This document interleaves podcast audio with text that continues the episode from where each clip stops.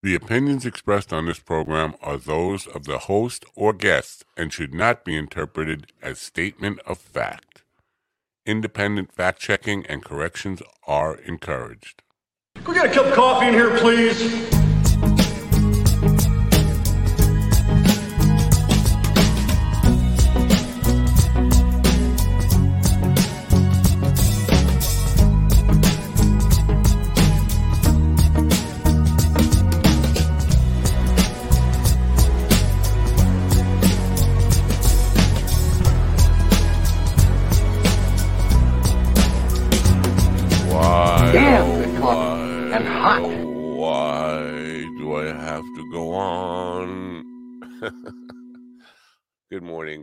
It is Thursday with a U, not an I, but I don't know why I spelled it with an I.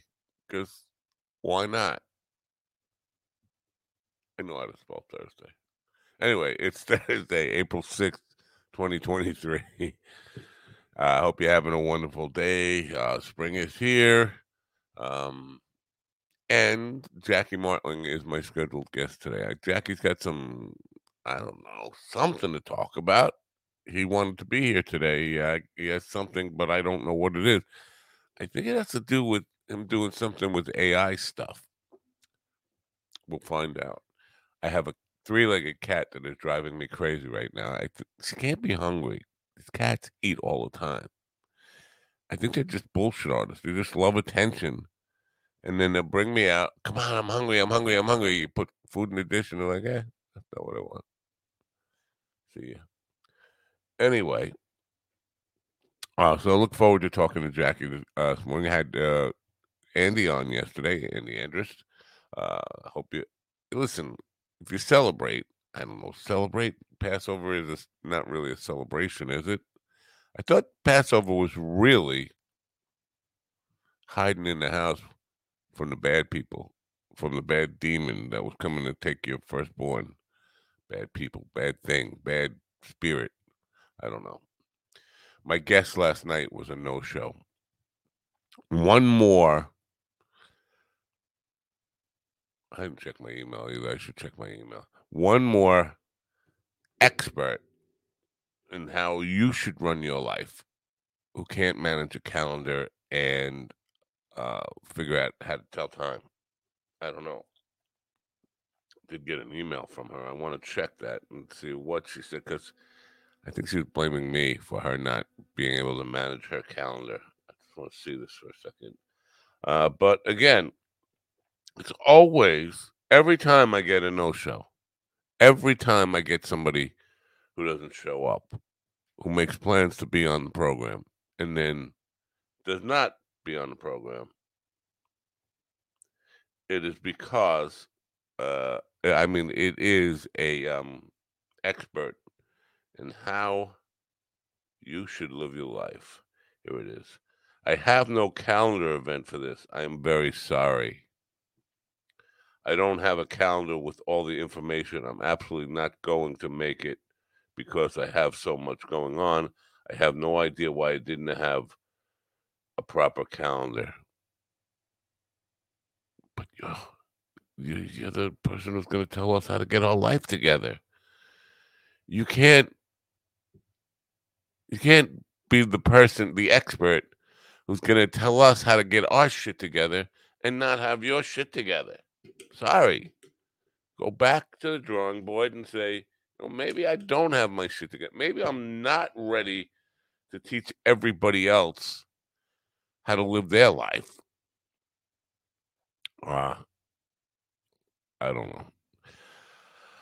Uh, what else is going on in the world? Well, all the Trump shit is still going on, and man, it's a fucking annoying. It's fucking annoying. It's fucking annoying. One more time. Is it fucking annoying? It is fucking annoying, by the way. How'd you know? Because I just heard you say it three times in a row. I'm talking to myself on the radio. We are on Live 365. There is um and iHeartRadio. iHeartRadio. Uh there is an app in development. I should have looked at that too. Uh with Live 365. Our app will be out sometimes uh what the hell?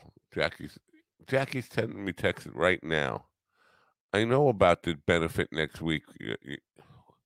Are you coming on or not? Um, like he's telling me, he's just texting me about this thing that's going on next week, which is here to promote. I get, or he's gonna be here to promote.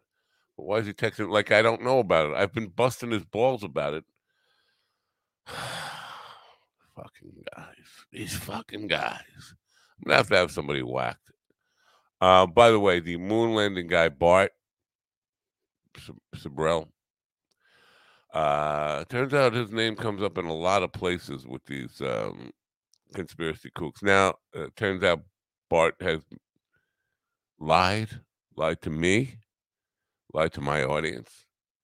Uh, not surprisingly, how he got on my show. I'm gonna have to cut this kid off. This kid who charges people to get them on podcasts is how Bart got on my show. But it turns out, because in the documentary, he claimed, I don't know how I got on this shit now. Uh, he, he claimed that Buzz, not Buzz Aldrin, um, Bill Mitchell threatened his life. Bill Mitchell never threatened his life. He, he, claimed the CIA put out a hit on him. That's not what happened. Bill Mitchell's uh, son, as Bill Mitchell was throwing Bart Sibrel out of his house, Bill Mitchell's son said, "Want me to call the CIA and have him waxed, waxed, as if the kid was the Don, and the CIA was Luca Brasi." That's it. That's the sum total of his uh, evidence that the CIA had put a hit out on him. What happened was Bill Mitchell said, Get the fuck out of my house, and kicked him in the ass. Literally kicked him in the ass. And then uh, on the way out, Sibrel was full of, um, you know, comments and stuff. And, uh, and Mitchell's son said, want me to call CIA and have him waxed. Not whacked, waxed. Um, if you're really like in the killing business, I think you know the difference between whacked and waxed. Anyway, but it turns out he was a cab driver when he claimed to be working for network television. He was a cab driver with a video camera. Uh, so um, you know, the whole thing is crap. But Joe Walters, who has listened to this program, has been on this program, was uh he's a moon landing guy, a moon landing faked guy. And he wants to come back on the program. He claims he's gonna blow my mind with evidence. Like this thing has not been debunked. It's been debunked so hard it wants to get bunked again. I don't know what the fuck that means. Listen, I'm tired. Um, I'm very tired because I was up writing comedy. I got to get some minutes. Um, because I got minutes to do now. I, Ke- Kelly Beanflicker inspired what I think is seven minutes of gold in comedy. I forget what she said. So I know it started with something about she texted something about "come on me." Hold on, let me see if I can find it. Um, wait, oh, oh yeah. So I I texted about yesterday because I was supposed to do a tasting New York shoot. Tasting New York, not tasted New York, by the way. Tasting New York. And I texted, my shoot was canceled for today. Could have done a longer show. Andy Hack Oddity said, I hate when I shoot and get canceled. People on the bus have no sense of humor.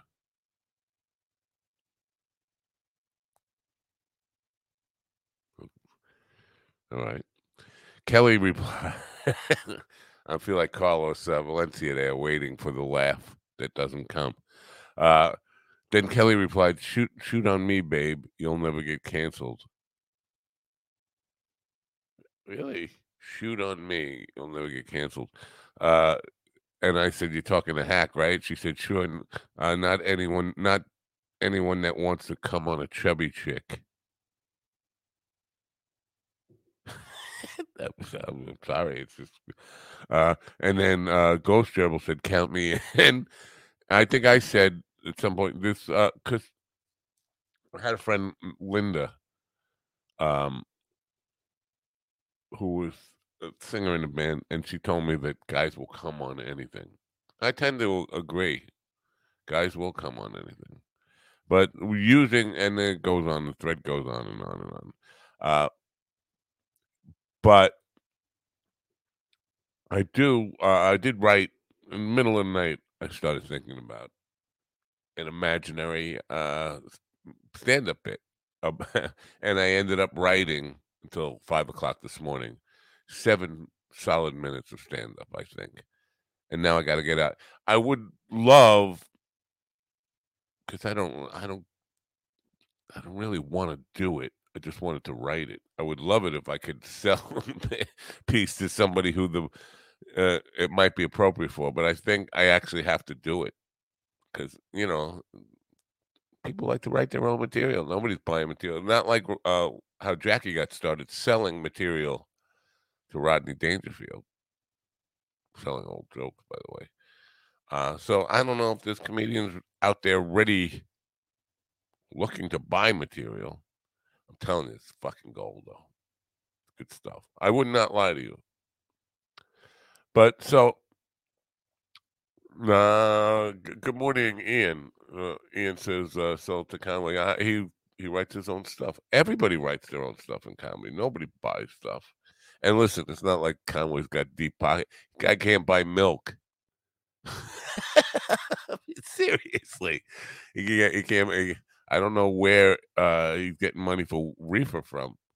Honestly, um, uh, Will's out there in, in South Dakota now. He's going to be on this um, South Dakota local uh, last comic standing thing, but he's not working at his uh, whatever position he had in uh, Grants, New Mexico. Excuse me. So, well, he's not in a position to buy comedy bits. Nobody is. See, the people who need the, the good comedy, they're not making any money anyway. They need uh, people who would need to buy material. They're not making any money. People who are making money, I got good material. They don't need to buy anything. It's a catch. Sixty nine. Catch sixty nine.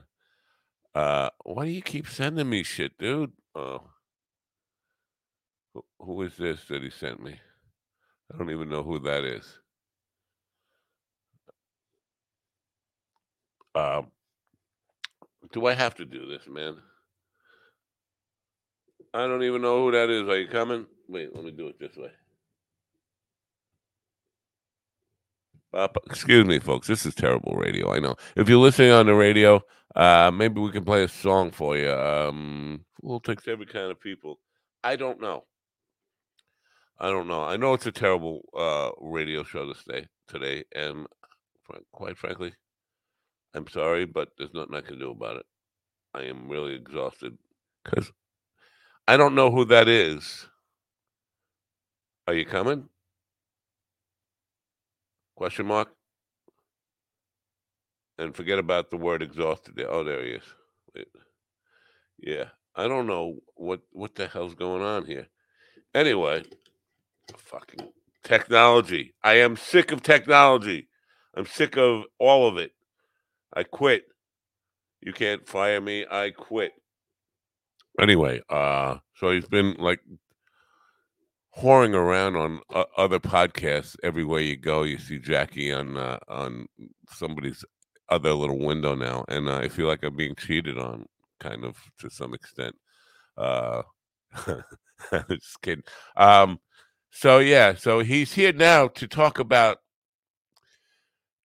doing some benefit next Thursday night in a place that he did not get permission from the people who give permission for such things. I'm talking about uh, the Italian American, uh, I don't know, Italian American Hall, whatever. We can't have two Anglo dudes just putting on a show without getting permission from the commission. So we're gonna have to deal with that right now. Let's talk to Jackie. Jackie, how are you? Having What's wrong with you? a lot. You're standing there. I just, I just happened to tune in, and I hear you talking about I'm doing. The only way I'm on this podcast today is that I texted you and say, "Hey, have me on your show." You don't ask me on your show. I do. I would be, I would be your girlfriend, but you don't invite me. When was the last time I was on here? Like two months ago. no, two weeks ago, three weeks ago. Well, time goes fast. Yeah, you, uh, I forget where you you, you well, you, I don't know. You play, but I saw your name on the the marquee at, at uh, the brokerage, and I was like, "That's weird." Didn't tell me about this. I That's Uh, about that's six months away. six months away. No, it's three weeks away. You're you're there in uh, May sixth. Do you know that? You don't. Isn't that yeah? Isn't that a couple months from now? no, it's three weeks. May sixth. It's three weeks from now. Oh, Anyway, uh, so oh, yeah. I love I love it there. But you know, uh, oh, great. last room. time I talked to you, it was a long ways away. Yeah.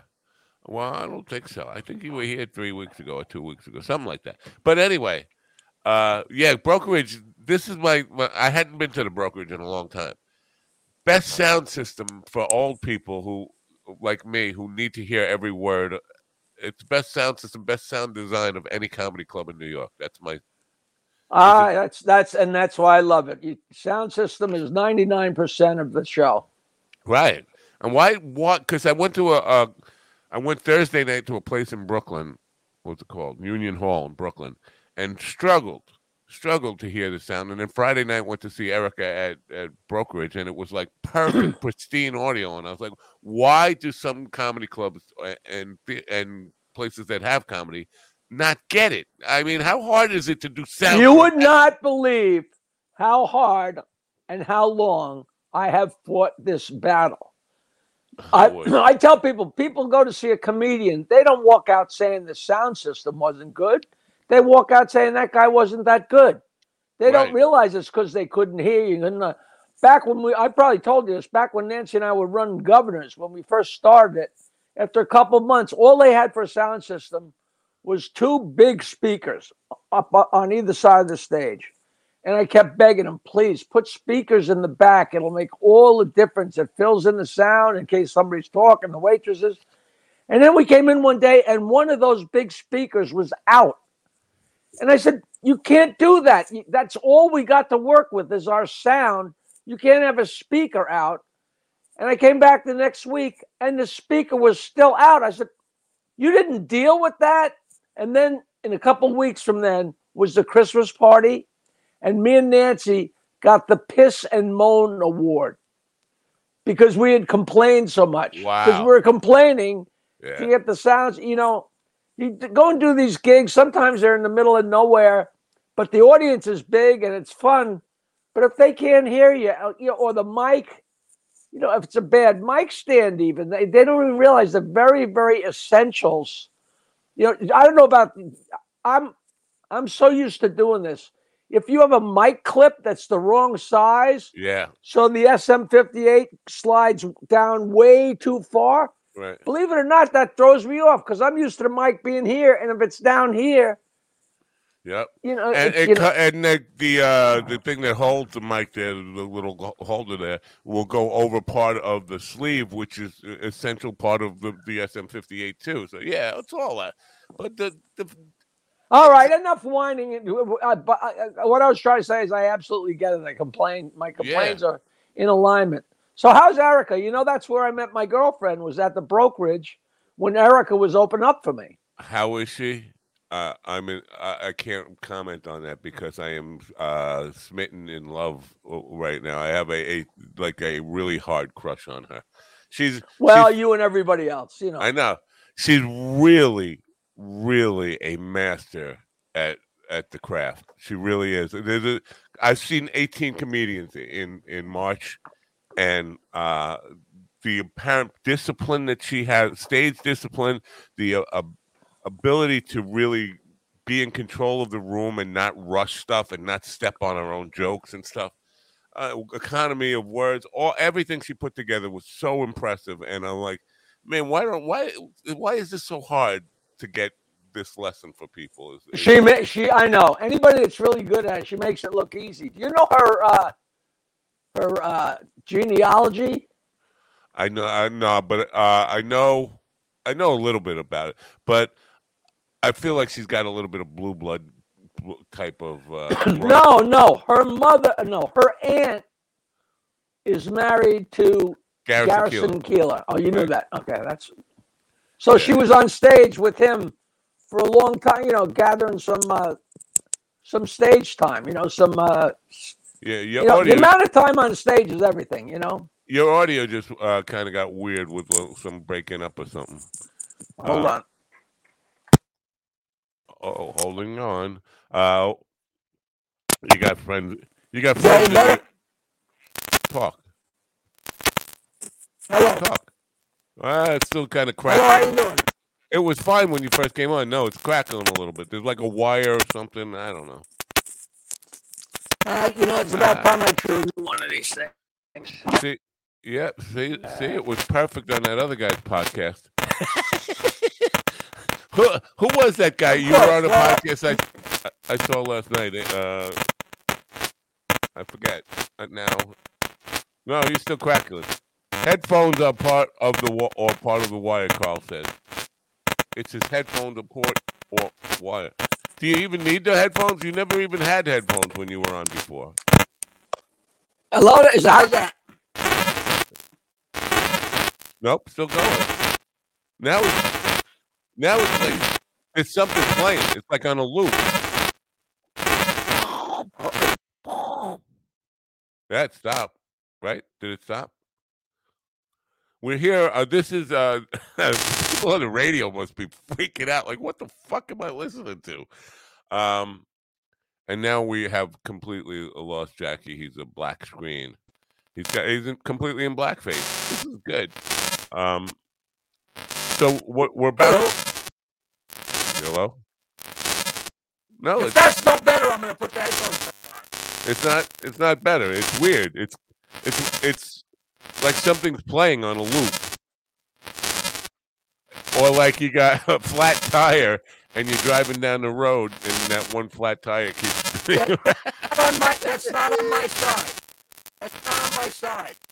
It is. It's not. Let me see this. Oh, that sounds better. No, it's still. You got you got something open that you don't know you have open. I do. I don't think so. Because I don't hear it. You know. How many times Uh? Oh, that's better. That's better. Can you hear me? No, you can't hear me. Yeah, what, I can't hear. do? Uh, I didn't do anything. But now you're on delay. Right? Oh, I, don't- I don't know what it is. You know what? Go completely out. Leave the room. You know, turn it on. Go go out and then come back. Go click on the link again and come back. That's what we do. I think that. I'm sorry for the people on the listening side. It's one of those mornings. Anyway, uh, I was about to tell Jackie I, I want to open up for him somewhere along the line. Maybe a brokerage. I need to do seven minutes of material that I wrote last night. I'm going to look for a stage time this uh, week, open mics around and all that kind of crapola. Uh, but I really feel like, and this happens, I, I kid myself about how good the material I wrote was. So this can happen uh, with me. But I definitely, I really honestly feel like I wrote some really good material last night. What is this? Uh, okay, won't open up, you son of a bitch. You won't open up. I got to open these this way. See, now, Firefox is not a good browser. Not a good browser. Um, not a good browser at all. Let's see if we can do this. I don't know who, who these people are in this picture, but um, oh, now Jackie totally. He's like he's. I don't know what happened. Can't find his iPad. He lost his iPad. It's right in front of him. Uh, oh, screen share. Come on, dude. Man, I am like. I'll leave. Listen, I'll leave. You guys uh, just carry on without me. You have a good show. Uh, image bring. See now, these people. I don't know who these people are. We'll find out. Jackie's here now. Who who is this guy? That's Donnie Wahlberg. Oh yeah, the Blue Bloods kid, the the, the burger boy, Donnie's Burgers. And then the other picture here, oh, where is that? Um, what is this? This is a. Oh, did they shooting on your on shooting on your beach in front of your house? You're shooting television yeah, they, They, they shot Blue Bloods here last week. Man, so how many TV shows? How did this happen that your house gets in so many TV shows? You know, the word gets passed around. Everybody says what a great time they have at my house, and there's so much room. and neighbors are so friendly, and it's so photogenic. This is the fourth show. The shot I had the affair, Instinct, the other two, and this is the fourth one, Blue Bloods. Wow, uh, that's so cool. Um, and it, it's really fun. You make a lot of money. They're all great people, and they're all huge fans. You know, anybody that's in TV or movies, all the techies, you know that 95% of that job is wait, wait, wait, wait, wait. So they're yeah. standing around. So they all listen to every minute of the Stern show their whole lives. So they, yeah. could, they couldn't get enough. And then they came in this room and their heads exploded, you know, all the garbage, you know. Right.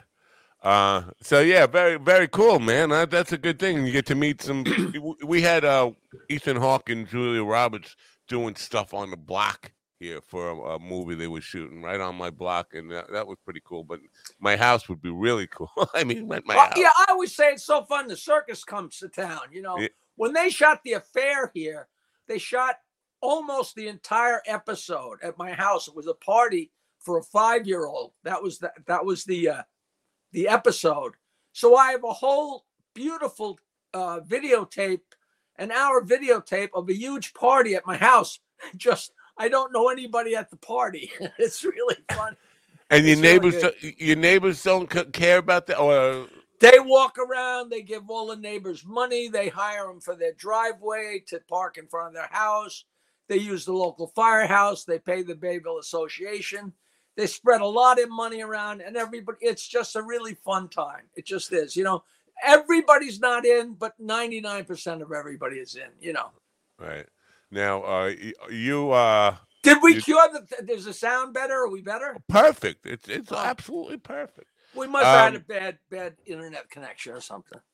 So you and Bales are uh, speaking of Bayville. You're doing this thing in Oyster Bay, but it's it's kind of uh, without permission of the commission. Uh, and you guys are kind of white. No, no, I drove in. I drove into Brooklyn. I kissed so many rings that I got a metal burn on my lip. but your your neighborhood is blue blood neighborhood. The way you grew up is all blue bloods, Anglo Saxon, white people, not not like me. It, it's it's a mix of everything. You know, it's very funny. when I was a kid in the fifties, it was a real big deal when the East Norwich Fire Company let the Capozzoli brothers join. Like it was like, wow, they let a. we're not talking about blacks or Spaniards. We're talking about wow, they let Italians into the fire company. You know, at the time, I didn't know what that meant. You know, like Jesus. You know, uh, but Oyster Bay was a lot more mixed. East Norwich was. It wasn't Blue Bloods. East Norwich was just all the people that worked for the Blue Bloods. It was a right. little hamlet. it still is. But Oyster Bay, you know, we had lots of, you know, uh, black people, Spanish people. You know, it's it's a great mix. You know, but we you used- could, you could be at the bar and you could be standing there next to a clam digger on one side and a billionaire on the other side and not have any idea who the hell's who, you know. Oh yeah, that's my neighborhood too in a, in a way now. But I'm thinking when I was a kid, uh, we used to take we used to take school trips to Sagamore Hill, and they would drive past houses and like you know people who were trans uh, like uh, related to the Roosevelts or something. And there was like Franklin Delano Roosevelt had a house in that area as well as Theodore or whatever. But they were just go going from one, like you know, very uppity, up, upper class. Uh, white you know, it's staggering. You know, I lived here my whole life, but they, my cousin John is the town historian, and he's the one who's been chasing the whole thing about our family being related to the Roosevelts forever and everything. But he had a bus tour, and I went on it with him. Um, you know, there was about maybe 20 people, and we took this bus and we drove down Cove Road, Oyster Bay Cove Road, but at 10 miles an hour. and for years, I've been up and down that road thousands of times. But when you go that slow, the houses are staggering. You never realize it when you're driving past them. Like every house is bigger and much more beautiful, and they're not McMansions. You know, they're from 1900 and 1880. You know, it's just just beautiful. There's money here that people haven't even counted yet. You know. Yeah. Uh, so uh, you and Bales. Now this is a benefit, right? What is the benefit for? it's a week from Uh, today, by the way, 8, 8 p.m. in Oyster Bay at the Italian American Hall. 8 p.m. Thursday night, the Italian American Hall, right uh, right behind Townsend Square. Uh, a very good friend of mine who built most of my house. Uh, his daughter, who I've known since she was born, is now you know like 35 or however old, and she's married, and uh, they have a farm at Planting Fields called Orkestai Farms, and it's completely staffed. Not not the staff that runs it, but the people that work the farm all have autism or are neurologically impaired on some level along the scale. And it's an amazing thing they do for charity. And, and you know, they all completely organic food and they sell it and give it out. I mean, what they're doing is just so spectacular.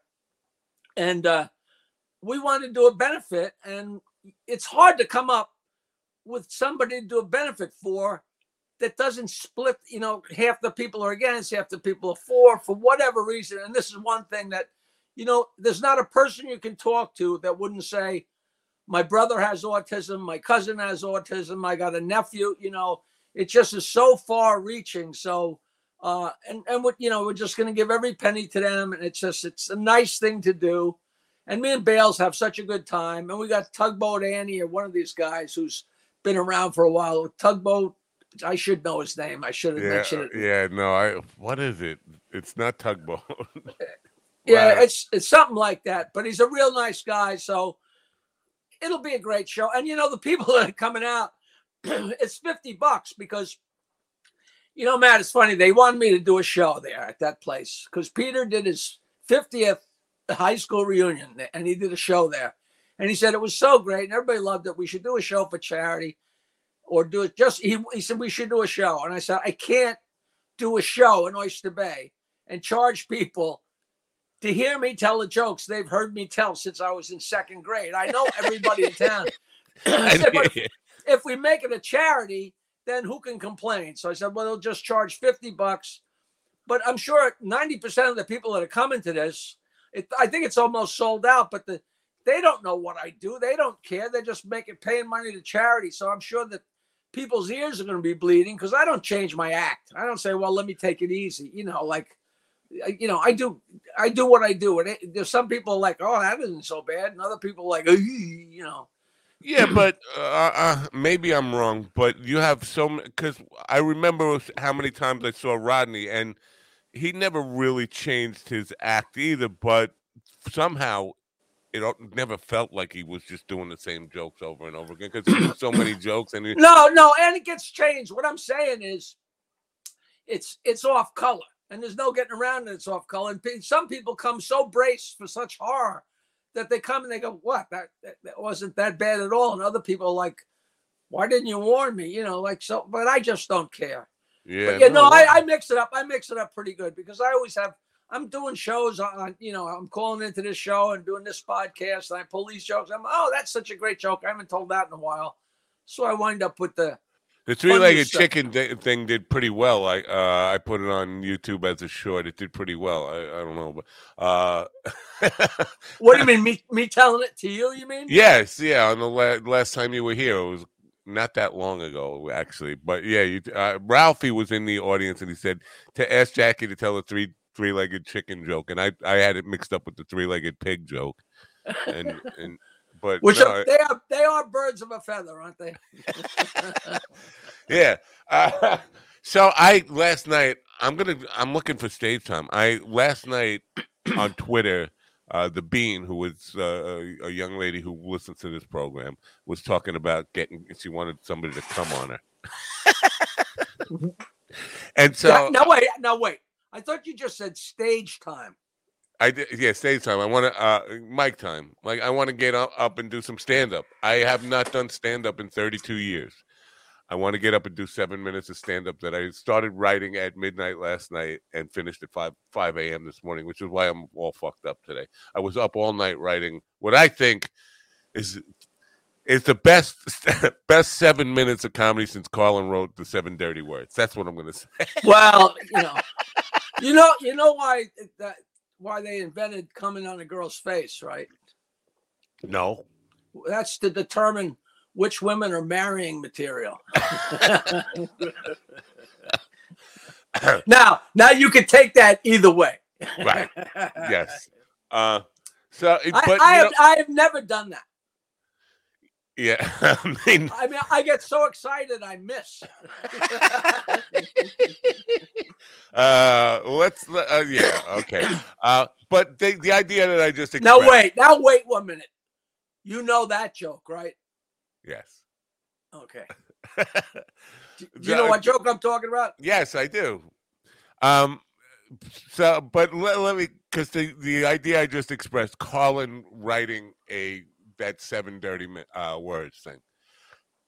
That is a, in my mind, a bit that changed comedy. And I was thinking, uh, are there any other like? Because you can remember bits from comedians, but you can't remember. I can't think of any other that that you know move the uh you know the goalpost in in stand up comedy for so many people. Well, I wasn't. I wasn't a comic back then, but I never thought that that changed anything. All it did was finally put some kind of definition. You know, when when we're on the Stern Show, there are no FCC guidelines. You know what the guidelines are? We don't know what the guidelines are, but we'll know it if we hear it. Yeah, profanity. I, I something they Which can't is- define. Right. Right, which is which is just absurd, you know. But the the words he said were, you know, I mean, the words he said you can't say on the radio. I mean, Helen Keller knew that, you know. Right. But it was just funny to hear them, you know, stuck together like that. Were you a fan of WLIR? Uh, listening to WLIR growing up, the the FM radio station. Not really, because um, by I, I was very weird. I didn't. I never listened to the radio really. I played in a rock and roll band, and very rarely listened to the radio. I was always just listening to our tapes to try and get better, and listen to comedy shows that you know. I'd always record our jokes, but I listened to LIR some. But I was very connected to them because I played in a band at this club, and there was another guy who played in the same club who had a great uh, two-man band that did Beatles songs, and he created he made a, a recording studio, and his recording studio recorded all of the live shows at my father's place that went out live on LIR. Oh, those were great. Yeah. Yeah, and it was uh it, it was the workshop recording studio. So I, I he has all those tapes. I he saw my band play because we recorded a song called the Pot Song. Do you remember that from the Yeah. Stern Yeah. show? Yeah. Yeah. Well, we recorded that at his at his place, and we wanted to capture the crowd, the live crowd. So we recorded the song at the studio, but then they came and set up mics and recorded us playing it live because we get like three or four encores of "Roll up the reefer, we'll have some illegal fun," and the crowd would go nuts. and him and his partner saw that I had a microphone on my foot tambourine. And they said, wow, I guess he understands this whole recording thing. And he invited me to come and work at the studio. And I worked at the studio to learn enough about recording that I could make my own records. Meanwhile, it's 45 years later. That guy is married to my sister. Wow. how, now, how crazy is that? but they did all those live broadcasts, all of them, you know, mixing at my father's place, mixing Chicago live with like 32 microphones going through the truck and everything. Wow. Yeah, that's where I got exposed to so much of the stand-up comedy that I knew in the uh, '70s because they had a, a, a feature called News Blimp. uh, where they would uh, after the news blimp they would play like Carlin or they would play Cheech and Chong records or Robert Klein and uh, Gabe Kaplan and all this stuff. But they were the first local FM radio to kind of break away from doing mu- constant music and throw in some uh, comedy bits. We're doing You know, now now. you know who was playing those? Well, it was No. Denis McNamara, but Right. John DeBella. John DeBella, right? Yeah. Now, do you know who he became? uh, no. John DeBella was the guy that moved to Philadelphia. He had like a 13 share. When I started in comedy, I was working in Philadelphia all the time, headlining long years before I met Howard. He was the guy we wound up battling in Philadelphia. Then wound up having the big funeral when we became number one, and and they called in. It was a battle. Right, I And- remember that, Uh, but I forgot that it was. called up a guy called up who worked on John DeBella's pool, and he called up Howard and said that he worked on John DeBella's pool and told him his wife would sit poolside in the morning while he was on the air, and she would listen to the Stern Show. Oh, oh, and, and it was a whole sad. She wound up committing suicide. It was a whole heavy, heavy crazy craziness but he was from lir i knew him really well me and him actually wrote a script together for Eppy you know Eppy from my Mm, yeah, Eppy, place. Eppy's still trying to do my father's place. The other yeah day, I, he's, he's, he's doing it at the, at the metropolitan in glen cove right, yeah, he's got a whole lineup of uh, oh, more like tribute bands now than the the Right. actual stars. But it's I'm glad to see he's still doing it. me he he because he's such a cheap fuck is the reason i'm a comedian you got to know that story do you know I- that story I don't think you ever told me that story, but uh, It wa- I- I- it was before, before you tell it, I just want to say, I he he was an old to me.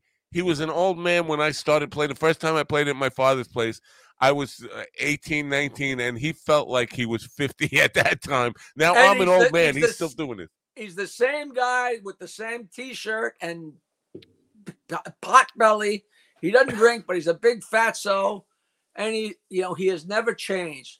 But it was a big deal for my band. We were two guitar players, and for us to get a gig at my father's place was immense. And we would tell all our fans, "You got to come out. You got to come out." You know, we get like, you know, forty people if we were lucky at a bar gig, but they accumulated and everybody come to my father's place. So we'd have two or three hundred people, which is a big deal. And we went there one day for our sound check, and we couldn't do the sound check because that cheap fuck had booked the club at six thirty for the uh, for the um, Gong Show auditions. All right, yeah. And I'm watching, and I see these two comedians audition, and I grabbed one guy afterwards and said, because I looked at them, I said, I'm as funny as these guys. And I said to the guy, How'd you get to be a comedian? He said, Oh, it was easy. I had cards printed up. And he handed me his card, and it was Richie Minervini. And me and him wound up going to Dixon's White House Inn, and me and him started comedy in Huntington at a little club. And that's where I recorded my first album. And that grew into the East Side Comedy Club. we started all of Long Island comedy just because Eppy was so cheap that I wound up seeing Richie. And me and Richie started the show because I, I was a guitar player, singer.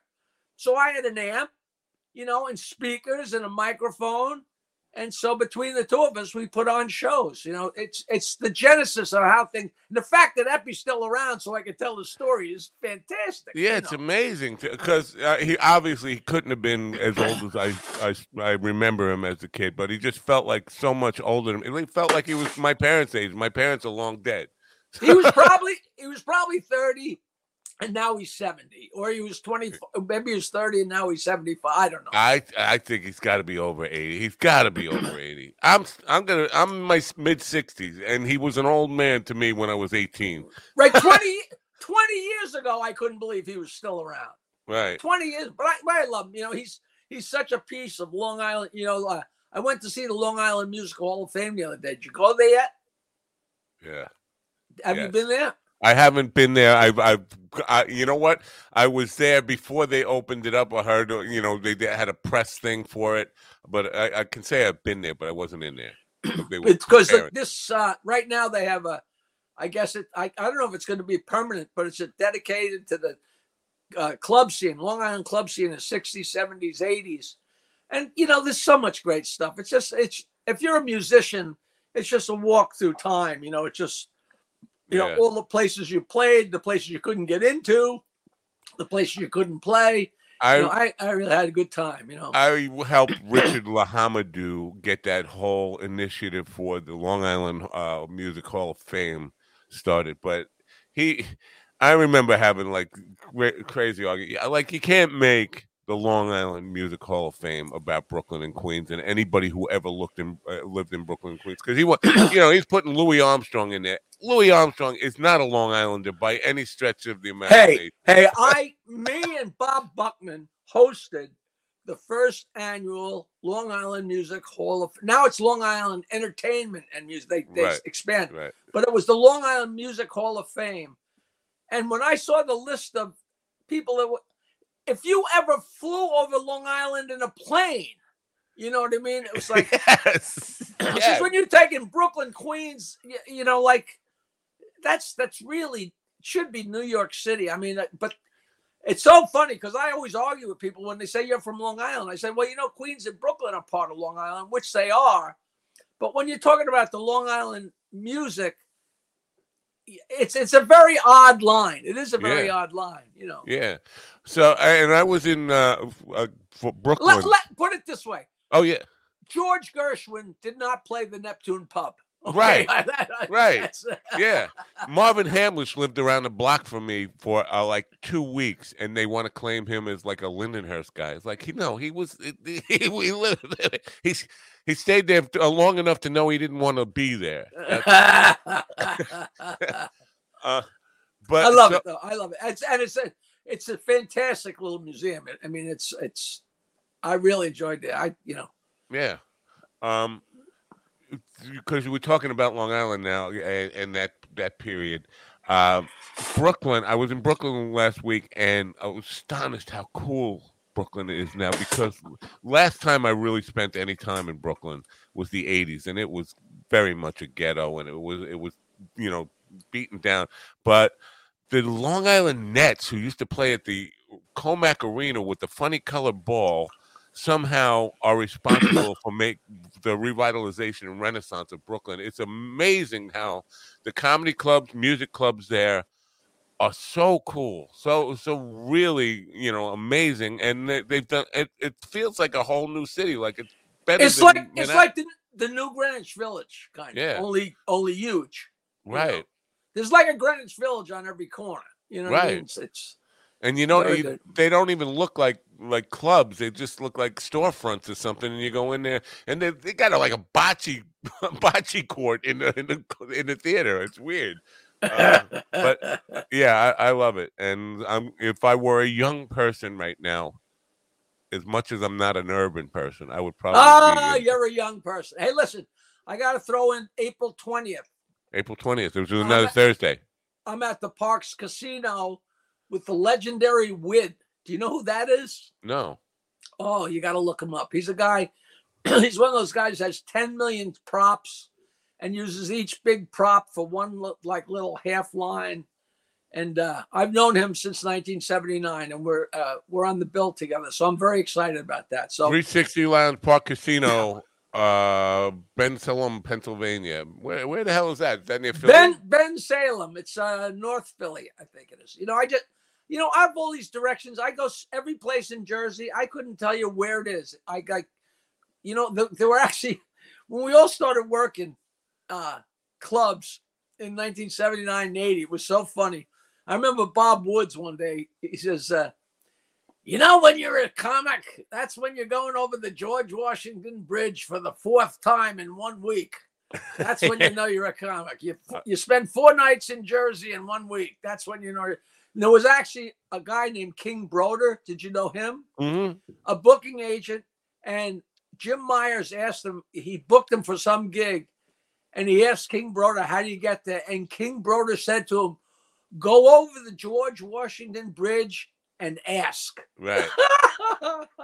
Could you Oh. imagine? And that that actually happened. You know, this is 1979. You know. King Broder uh, reamed me over delivering delivering his com- commission check to him to his mailbox. Uh, I put it in. I put in check in an envelope. I didn't put it in the mail. I put it in an envelope and left it in his mailbox because it was late, and I want to make sure he got it.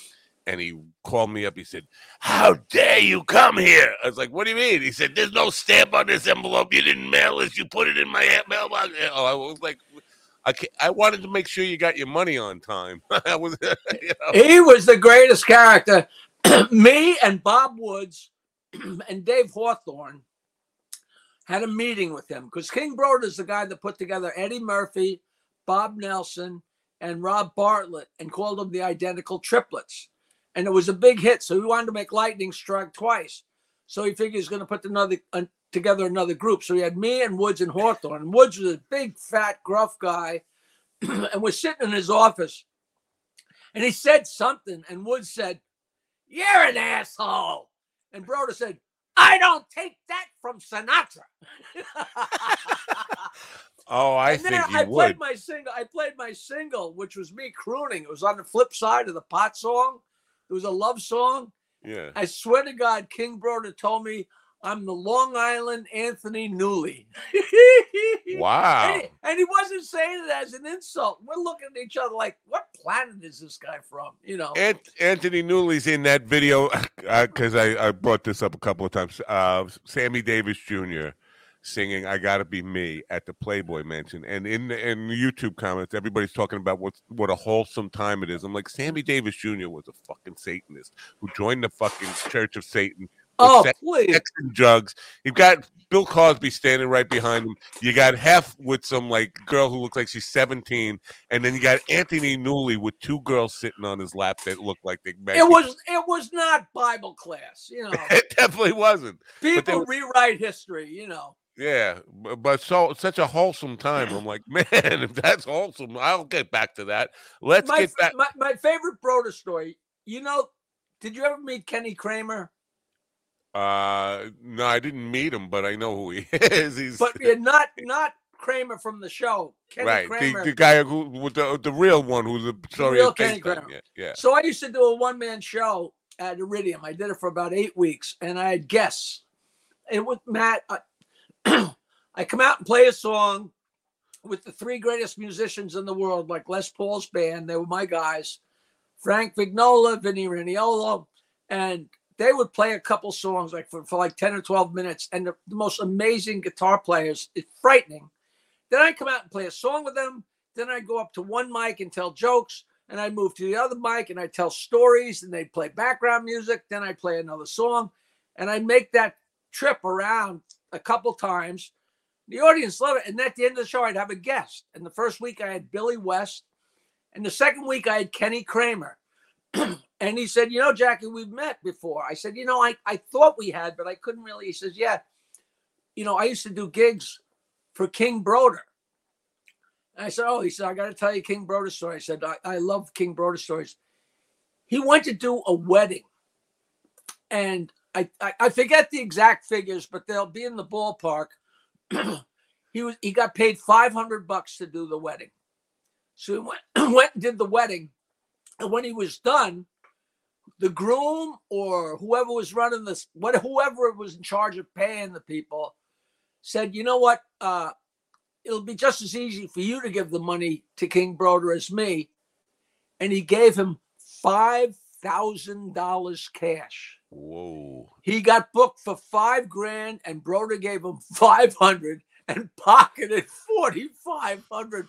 You can't you couldn't exaggerate and make that up. And I so we laughed and laughed and laughed. Oh, what a mm. character! What a great character! Wow. Uh, I, you know what? I don't doubt that that's true either. I mean, it's as great as outlandish as that sounds. I don't think that that because I remember playing like uh, the Atlantic Beach area for him, uh, playing gigs for him, and I know he was taking like five hundred percent from what, what, we were getting. We were, you know, it's the old thing. The old thing, man. If I call you up and say, "Do you want to do a party for seventy five dollars?" You could say yes, and you could say no. Right. And if you say yes, you come and do it. And I'm and he said, you know, Jackie, at the time I was thrilled to do a wedding for 500 bucks. Right. You yeah. Know, uh, you know, I it- it's his prerogative. It wasn't illegal. It was just despicable. I mean, there are a couple. There was a couple of agents. I'm not even going to say their names. They're probably still around that would book clubs in New Jersey, you know, and they get X amount from the club owner and pay everybody thirty bucks, and and you know, walk away with a fistful of money. But at the time, you're so hungry. Sure, I'll go to you know, I'll go to the middle of Jersey for forty five dollars. You know what the hell? So at, at this point in your career, what you do now, uh, do shows just come to you, or do you have a manager seeking out like bookings? What do you? How do? I, how, I'm I'm retired until the phone rings. so brokerage calls you up and says, "We got an open date." No, well, I'll I'll, I'll call Jimmy and I'll email Jimmy and Joe and say, hey, you know, Oh, by the way, th- speaking of you calling people, thanks for getting me Rob Bartlett. He was on a couple of weeks ago. It was great. I love. oh uh, great, oh yeah, he's an old old dear pal. No, I'll Yeah. call the brokerage and say, you know, it's been a while, you know, uh, because I wind up going in there to do some kind of charity, not charity, but uh, you know, some kind of benefit for somebody, and I go in there. Peter Bales has his comedy class, stand up university. and he has a graduation ceremony like every 10 weeks and i go in there and hang out and you know so you know i'm kind of pals with them i start i started governors in 1981 you know I know so that. uh, so uh it was yeah, so different. I, so I bugged them i bugged them you know like uh, you know give me a gig give me a gig you know so i worked at brokerage uh, i haven't been to uh Mc- mcdonald's whatever the other McGuire, is. McGuire's. yeah i haven't been down there in a while but i love that little that's got a great sound system and that's a great place too Yeah, well, it didn't have a, a great sound system before governors it. I think governors, uh, whoever is is running governors right now, knows what they're doing, knows how to treat a comedy crowd, knows, you know, knows the business. But before governors had McGuire's, it wasn't great. It wasn't a great sound system there, and that's one of the places where I remember. I mean, years ago, going there and like having to bring my entire family to get some stage time. For to get three minutes of stage time, I had to bring like five people and buy dinner for everyone. You know, when I, I, you know, I was so lucky. You know, I sit around sometimes and beat myself up. Oh man, you never had a special on TV. Nobody knows who you are. I mean, I, keep, I always forget that I took off the main 15 years of my life to do something. Even though it was parallel, I wasn't doing comedy for 15 years. I was on the radio, and the comedy gigs I was doing was just because they were offering me so much money. But I wasn't in the comedy circuit. I wasn't traveling with the guys or getting my name around. Uh, so I missed that whole sweet spot. But um, it, it's it's it's just crazy how the whole thing just changed and changed and changed so much. It just it it just got better and better. And some places grew and some places didn't. It's really weird, you know. Yeah, yeah. Like the I don't And know. Now, now where we're at is a whole different place where you know you, you have to, and despite what Louis C.K. says, you have to have a social media presence. If you're a young person and don't have a name that, that is recognized, social media counts as much as comedy club experience now. Oh yeah, Ted- I, I I knew I was going somewhere. What I was going, I couldn't believe it the first time I heard the expression. It's a a bringer show Yeah, that you had to bring ten people if you wanted to get on stage. I was like, that is, you know, I guess that's the rule of thumb nowadays, or sometimes. But when I first heard that, I was like, that goes against everything, you know. When you're starting out in, in junior high and you and you play at the local Republican club, Republican club outdoor party, you know, your parents and your cousins come, you know, but not when you're grown up trying to do comedy, you know. yeah. um, get off my phone. We're not taking phone calls now. That's my way of being a little rude to the audience. People, I, I didn't call you.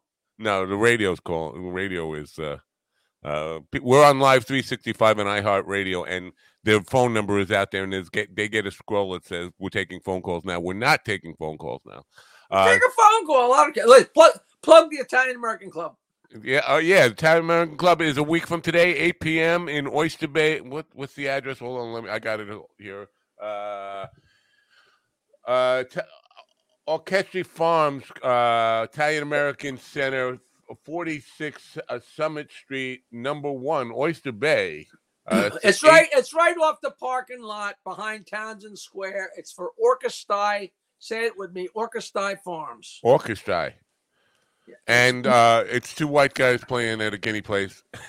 And, and a ticket link, that most important thing, ticket links on jokeland.com. Uh, bring your own sausage. Right.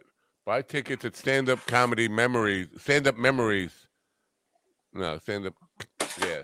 Yeah, just go to Jack. Go to jokeland.com. There's a link right there. Jokeland.com is mo- is the easiest. Right. The easiest. Uh, Ted Nagurski says, Jackie, who was more crazy, Richard Simmons, Judy Tenuta, or Pat Cooper? Let me just tell you, Pat Cooper uh, is definitely part of why I am. Is so my my father was a huge Pat Cooper guy and played those records over and over again. He's part of my neurosis, part of why I'm so fucked up with Pat Cooper. Uh, I got something great for you. I have, I have uh, the CDs from the th- three times he did Jackie's joke hunt, and he was so wild, and he told his life story almost the word for word what wound up in his. Did you ever buy his book? His book is yeah, great. yeah, yeah, of course. And Like, uh, he was for so Italian wild. Americans, he was the, he was like the Sinatra of comedy. For you know, he was just about unheard of. Uh, he kind of completely gone out of favor. And Gary came in one time and asked Howard to book him. Howard hadn't heard of him, and Gary showed him the picture of the comedy of the comedy album with Pat lying in a uh, uh, in the sandwich, our here, our, in the our sandwich. Italian, know, okay, Pat, I think it was Pat Cooper on a roll or something like that. our Italian American hero. That's what it was. and he and he told uh he told Howard how wild he was, and then we booked him on we Howard Gary whoever booked him on the show, and that had so much to do with the whole rise. But that was right around the same time when he completely blew blew himself out of the water on the on the Tom Snyder show. Uh, what happened with that? Uh, When he went on the Tom Snyder show and badmouthed everybody. he did. Big- he, he's, you know, talking about Lola Falana. He, he did like 20 minutes on Lola Falana on the Tom Snyder show, and everybody called him and said, Tom, what are you doing, Pat? You just destroyed your career. And the next day his phone blew up. He got so much work.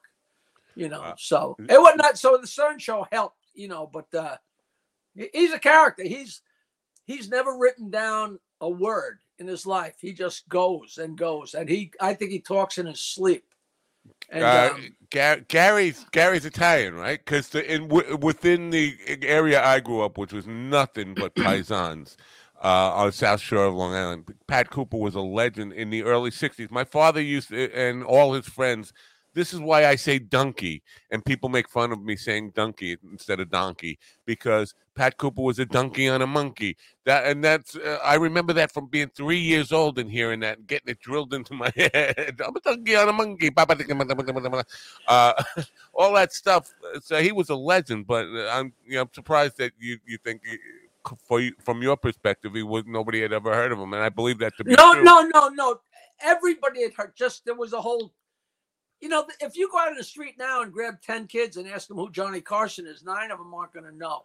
You know, it's That's- it's it's all a belt. You know, it's like when it happened. You, like, we're almost at the point where you can ask kids who was Jay Leno and they won't know. I mean, if Yeah. you weren't exposed, you weren't exposed. You know, Right. of course, I knew who Pat Cooper. Like, we became friends. We went out to dinner all the time, and he would never let anybody pay.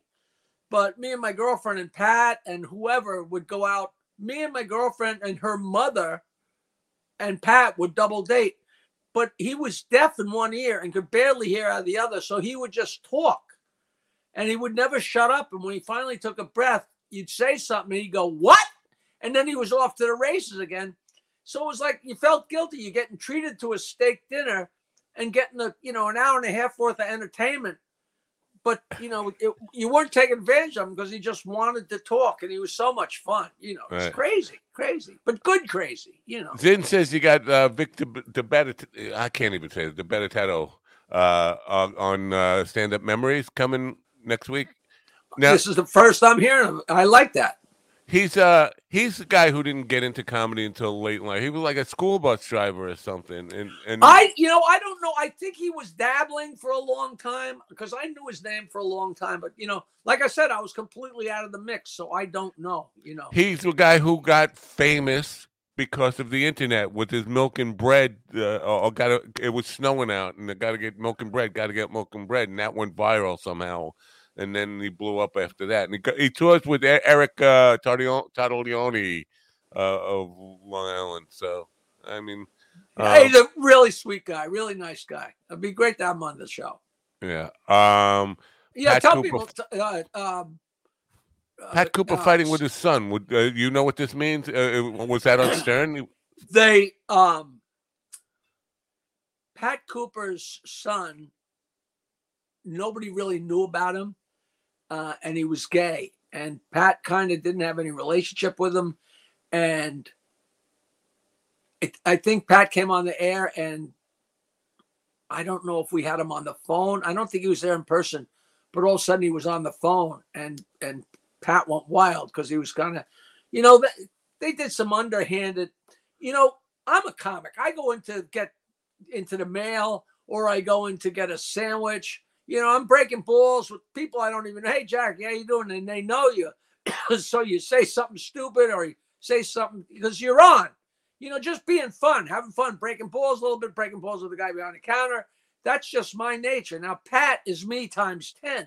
Yeah. So if he went in to buy sausages or went in to buy a sandwich or went into Dunkin' Donuts, so these people would call in and say, uh, "Oh, Pat was bad mouthing Howard Stern." Probably somebody said, you know, you know, hey, uh, how much fun is it with Howard Stern? Ah, he's a stupid Joe. What do I know? Blah, blah. yeah. You know, whatever he would say, I'm sure he's just having fun and doing shtick. And these people would call up, and Gary got their numbers, and Pat came in, and they bushwhacked him with three different people called in talking about how rude and crappy Pat was in the store, which was so unfair. And it was like, and they did the same thing with his son. Like all of a sudden, this is, you know, his son's like, you know, he- I don't know whether he said you don't like me because I'm homosexual, whatever it was. But it was it was really catching him, you know, putting him Wow. in the corner. And it was and and we had he fought with his wife, uh not his wife, his sister and his mother. I can still hear him yelling at him, mother dear, mother, because they they they thought he was a bum. Yeah. And then then he got on the Jackie Gleason show, and they wanted to sue him for using the story of their lives in his act.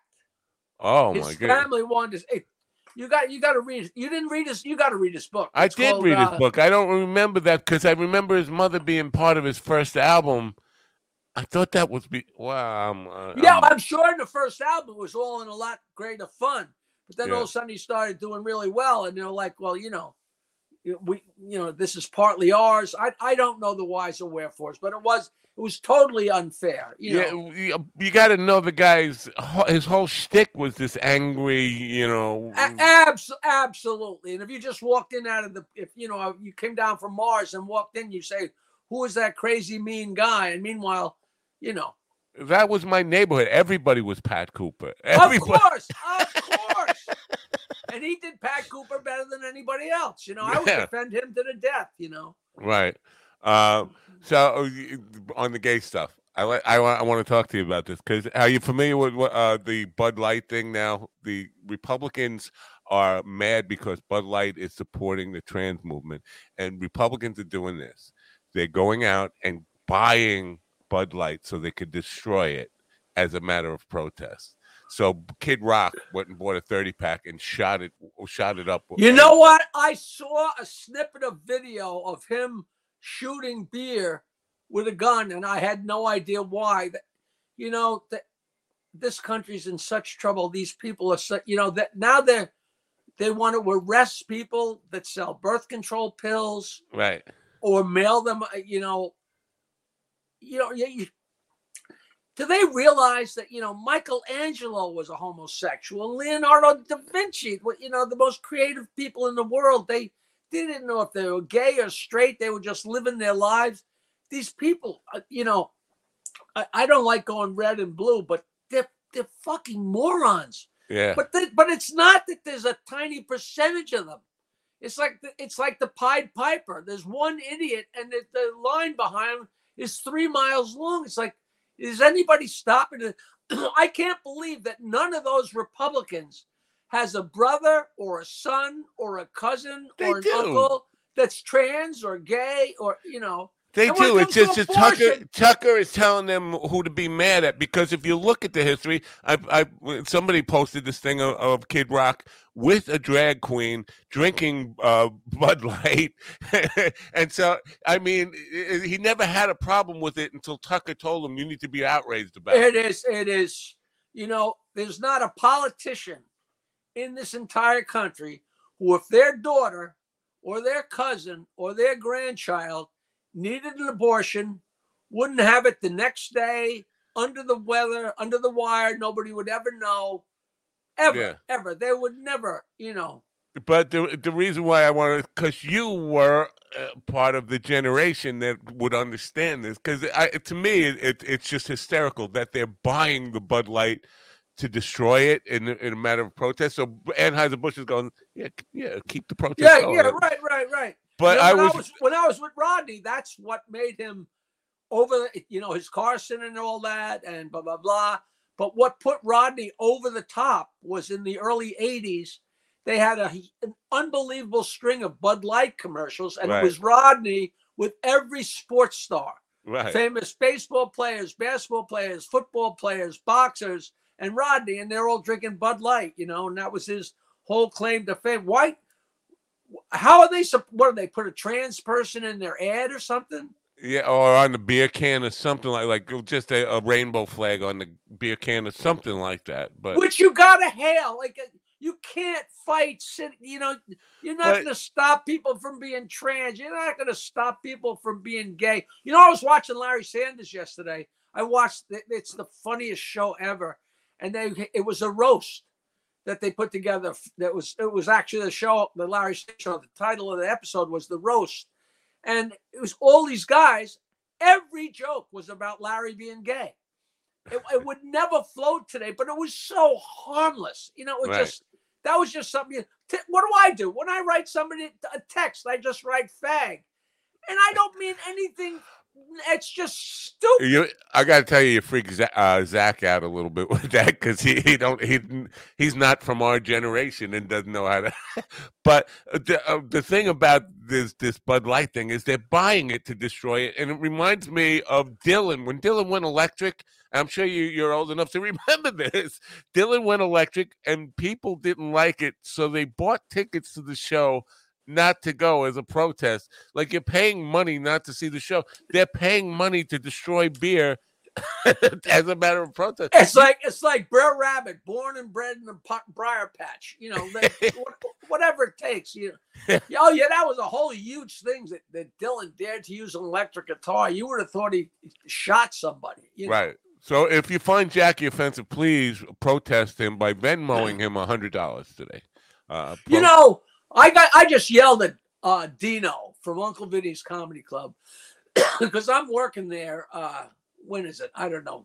Not for a long time. Uh, like June 9th. June 9th, yeah. He, he's he's got a new place on Staten Island, and I put in the ticket link on Jokeland, and you click the ticket link, and it said, "The wildest, craziest, most obnoxious comic, but he really funny." And I'm like, I call up Dino and said, "You got to get." I said, "I've been called everything, but nobody has ever referred to me as obnoxious ever." I mean, I might be a lot of things on stage, but the last thing I am is obnoxious. well, he, he he he changed it. Now it says uh, he's Hold lewd. on.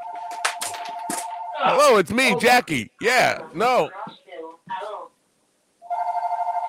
You've reached 929 WYNE. This you've dialed dial a joke. Sorry.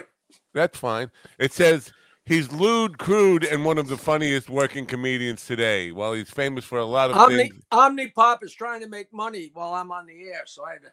Oh I yeah, forgot- I sorry, I forgot to turn off the phone. Omnipop. just- Yeah, uh, my girlfriend's a part owner. Really? Barbara Klein is uh, partners with Tom and Jeg now. Oh well, Tom is. Uh, he's been trying to get me Elsa Elsa Schlesinger.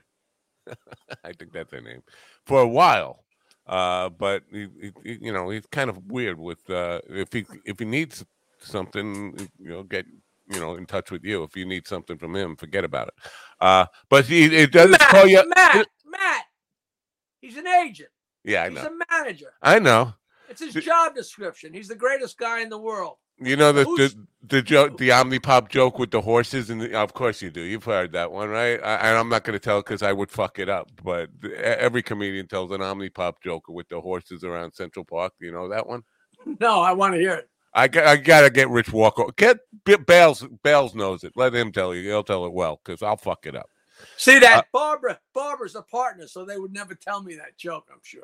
Ah, well, it- I'm, I'm sure it's a classic old joke. Come on, tell me. well, I'm gonna fuck it up. uh, And, But and- I'll know it. Just give me the gist. So It's basically uh, the, the you know the, the horses that take the you know hansom cabs around Manhattan, and there's one uh, beaten up horse who's got a beat up uh, um, feed bag on, and the other horse that says. I remember you. You were a star horse. You were going to be in the circus. You were you were going to be on Ed Sullivan or whatever. That's uh, outdated. Uh, but what happened to you? And the, the horse just looked over him and says, "Omnipop." Oh no! Oh, that's horrible. yeah. That's horrible. But he says he doesn't call you obnoxious anymore. They changed it to lewd, crude, and one of the funniest comedians working today. ah, good. Thank you, Dino. Because crude. admit it, admit it, I'm I'm fun and I may be loud and maybe it's overpowering here and I don't I don't find myself obnoxious. Do you? No, no, not obnoxious. I uh, and I'm not even sure about lewd. I mean, Yeah, I- I don't like some off-colored jokes. But I had to give them that. I wasn't going to say change the whole thing, you know, because Yeah. just you know one one man's ceiling's another man's floor. Some of the jokes I tell, you could call them downright lewd, but lewd is that you know. Lewd is you trying to come on a girl's face while you go into the bathroom. You know, I've never done that. well, get with it. No, I don't even know what what that means. Come on, face. Uh, I mean, you, I, I'm. This is not for me. It's not my. I'm not hip to these whole things. I'm very. Neither am I. That's how you started the interview. I know. Well, if this is the thing, I got to get some say, stage time, and and because I wrote this piece, and I'm when I started writing, I'm thinking I'm going to write and just, sh- uh, but no comedian today wants anybody to say, "Hey, I wrote a piece. Maybe you could use it." That's the worst thing you could do. So, like, the only way I, this is ever going to get done is if I do it, and I'm not a. stand- I will make you a deal. You have been good to me. Write it out, email it to me. I will learn it. I will deliver it on stage and have it taped while I'm doing it. And we will see how you do. wow, that's pretty cool. And I won't even say, I won't say this is from my friend Matt and give him a break. I'll just, out of the blue, I will do your stupid stuff and see what happens. Stupid stuff. It's great. It's. I'm telling you, it's. It's a. a it was inspired by Kelly the Bean Flicker, so I mean, you can't go wrong there. Yes, I can. I don't know who Kelly the Bean Flicker is. She listened to this program. See, basically, we were talking about Pee Wee Herman uh, and his court case about jerking off in the in the porn theater, and he got his case was based on he's a right-handed guy. The sheriff wrote it up that he was jerking off with his left hand. He brought a Masters and Johnson's clinician in to say you can't make yourself come with your non-dominant hand. I brought that up on the air. Kelly heard it and she said, "Sure, you can. I do it all the time." And I said, "I want proof. I want." I'm I'm now I'm, cha- I'm channeling Stern. I wanted to come on the show and masturbate with her non-dominant hand in that window that you're sitting in now. It's- we'll clean it out before. I hate I I I hate to to as such a coincidence because uh this whole interview I've been masturbating with my non-dominant hand. but you can't come. Look, you, you're trying, but it's not working. That's the so uh, basically uh, That that number one, of course, that is not true. I remember the guy I played with since like I my friend since I was five years old, Chris Bates, that I played in bands with high school and college, blah blah blah, and then through the whole seventies, that was one of his favorite expressions was left hand for strangeness. Wow. because you I think would- it's another girl. You, you know, it's it's it's unfamiliar. You know, I, I I guess some people are are more ambidextrous than others, and and have ambidextrous we call it. ambidextrous, yeah. Because I, you know, I can't do anything with my left. Hand. i am so right hand dominant. I couldn't. I can't even uh, can't even talk with my left hand, and I'm Italian. Matt, I haven't masturbated since the second Woodstock. I don't, Well- even, I don't even know what it is anymore. Yeah, I know. I I hear you. It's like I'm bored with myself. I and uh, this this is a sad place to arrive at life where you tell yourself you need a you know not tonight. I got a headache. your hand. yeah, you know, like when you're you, when you're a kid, you know, like you're masturbating and and you're just running the Rolodex of every girl you ever had sex with.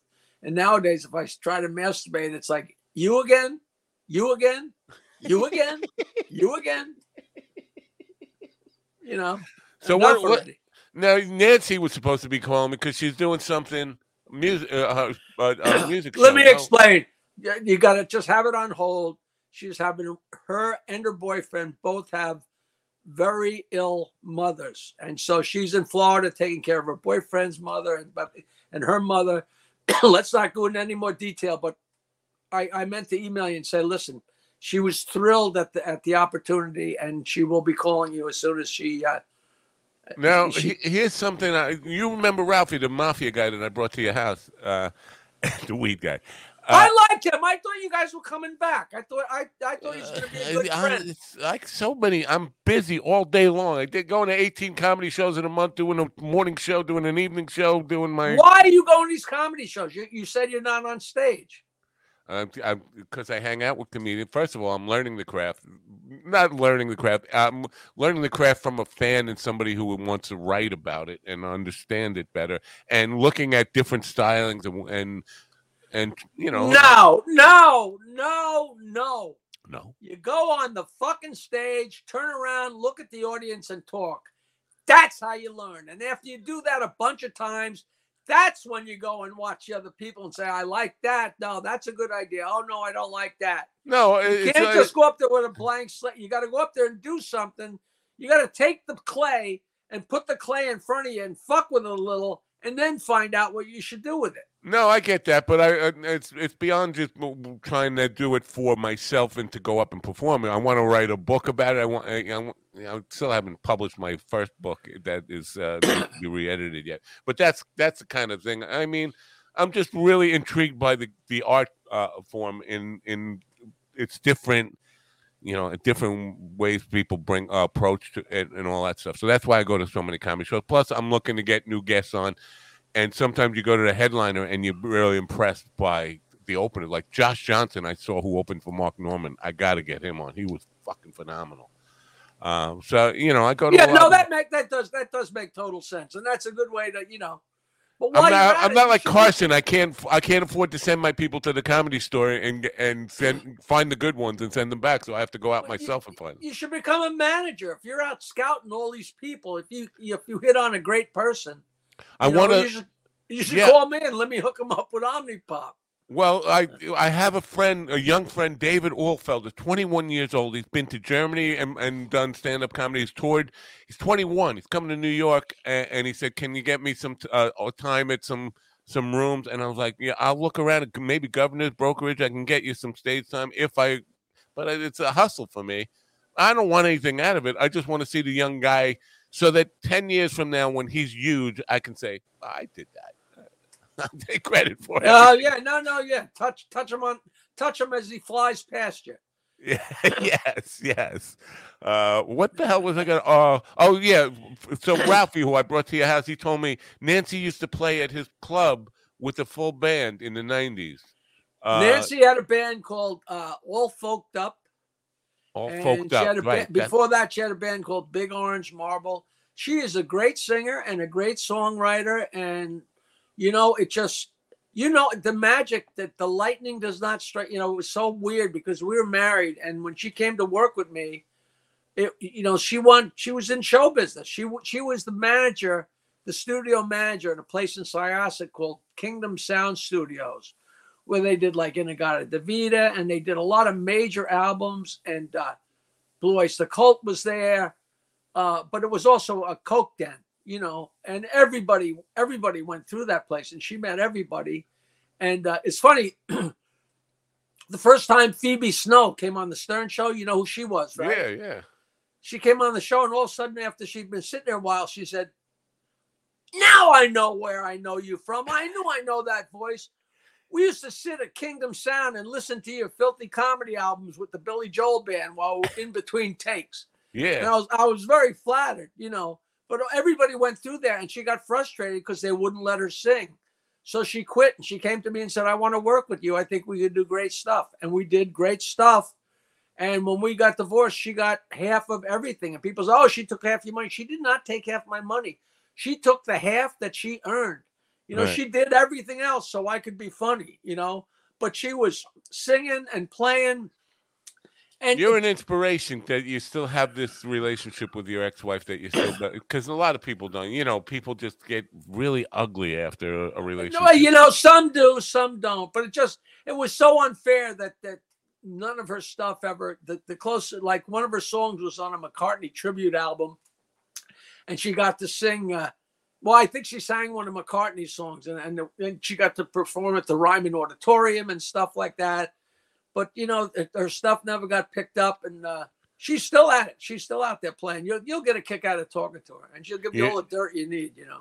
I, I feel like she probably is blessed by not have not seeing the big you know, side of rock and roll and and the music industry. I think everybody who I talk to has because there's something I always wanted, and then as I got older and I saw uh, new people who actually achieved that, it ruined their life. I, I you know what it is? They, they got rode hard and put away wet was the expression. You know, yeah.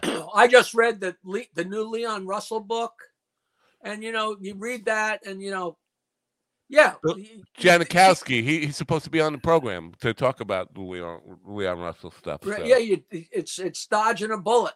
You know, some people it's like everything. Some people come out totally unscathed, and other people like it destroys them. You know, yeah. It- it's it's weird how it works. You know, I my friend Johnny, who was in my mo- who starred in my movie, I wasn't in your movie, you piece of shit. well, 1997. Uh, he he right before he died, he died of a, a brain aneurysm, and, and obviously he had something going on in his brain at the time. But he got into this war with Leon Russell, Leon, right before Leon Russell died as well. Uh, over a, a cat story, and they were going back and forth on social media, and I had to call Leon. What you mean, like whose story? Who who?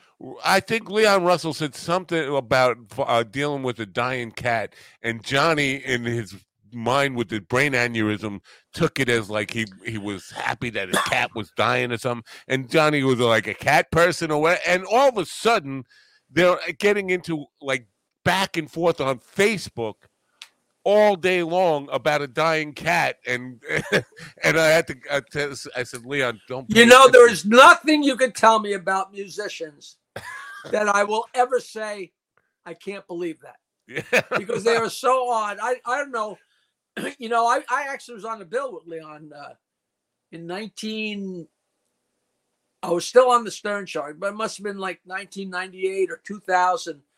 There was a ASPCA benefit in New Orleans, and the ASPCA is a monstrous organization in Louisiana, and uh, it's the, one of the greatest stories. Um, and uh, it was Leon Russell and Steppenwolf, and I was on in the middle. It- uh, no, it was Steppenwolf and then me and then Leon Russell outside at a place in New Orleans. You ever been there? yeah. At a place called the Riverwalk. Oh So yeah, it's the Riverwalk. Yeah. Five or eight thousand people. I was down there. You know that that affiliate loved the Stern Show. Matt is the greatest story. There's a woman who was the lieutenant governor, and she was very, very good friends with the people in the ASPCA. And she heard that a comedian was coming, and she's a politician, so all she could think was five thousand people, right? And she's planning on running for governor. She called me up and said, "Hello, you think I I like to give you a dedication? I would like to give you a proclamation making you assistant to the assistant lieutenant governor, and like to present it to you at the show." And I'm like, "Wow, okay." She never bothered to look or have one of her people look to see what I did or what kind of comedian. To find out you were lewd and crude and obnoxious. right, right. You know, you know, you know, us politicians, we're comedians too. And I'm like, yeah, blah, blah, blah. So we're there, but we're backstage, and Steppenwolf gets done, and I'm with Nancy, and I was with I don't I don't know anything about football, but I was with Morten Andersen, who was the place kicker of the Right. New Orleans Saints, who's a Yeah. monstrous star. I mean, we went to bre- breakfast at the uh at what at the Hard Rock Cafe or whatever it was there was a Sunday brunch, you know, with all the black singers and the prayers. And at the end, the Reverend thanked the New Orleans Saints. He thanked Jesus, thanked God, and then thanked Morten Andersen. He he had better billing than fucking God. And so so we're we're backstage. So it turned out Morten Andersen's girlfriend was one of the higher ups at ASPCA. So that's why we were together. We had the greatest time. You know, I showed up and they gave me a basket with champagne and pot and you know. So wow. it's Morten Andersen and his girlfriend and the head of the ASPCA and her boyfriend and me and Nancy were backstage. And this woman, this politician, this middle-aged, chubby politician and her husband with the proclamation that she's going to give me, right? And the Steppenwolf's done, and whoever it was introduces me. And I came out on stage, and Nancy said it was unbelievable because the first three minutes of my act were like, slam. I mean, and the audience went berserk. You know, it's the guy from the Stern Show where the, we were like the Beatles, believe it or not. And I came out and like, bang, bang. And Nancy said the woman's face went completely, completely white. And I did like, I think I did like 15 minutes or something. Of course, I completely forgot that she was supposed to come out. I don't know anything. You know, I'm just killing, killing. And then I waved to the and they went nuts. And I came backstage. I came off stage. I came walking down the stairs and she's standing there, white as a ghost, holding this proclamation. And I don't know what's going on.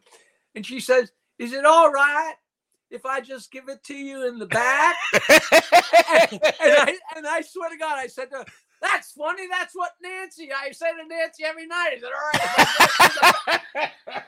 and she turned around and her and her husband disappeared. Oh, and we man. never saw them again. I and I got the proclamation right over there. Jackie Martling, state of Louisiana. Uh, it was the greatest thing in the world. But and then Leon was on after. It was the greatest show. It was fantastic. But I don't think. I, I think I was drinking in those days. I wasn't off the show yet. I don't think I even went and introduced myself to him. But Nancy said, "No, of course we introduced us." I, wow. Who knows? But what a but what a great character, man. The, the book is scary. You got to read it. You know, so, you got to.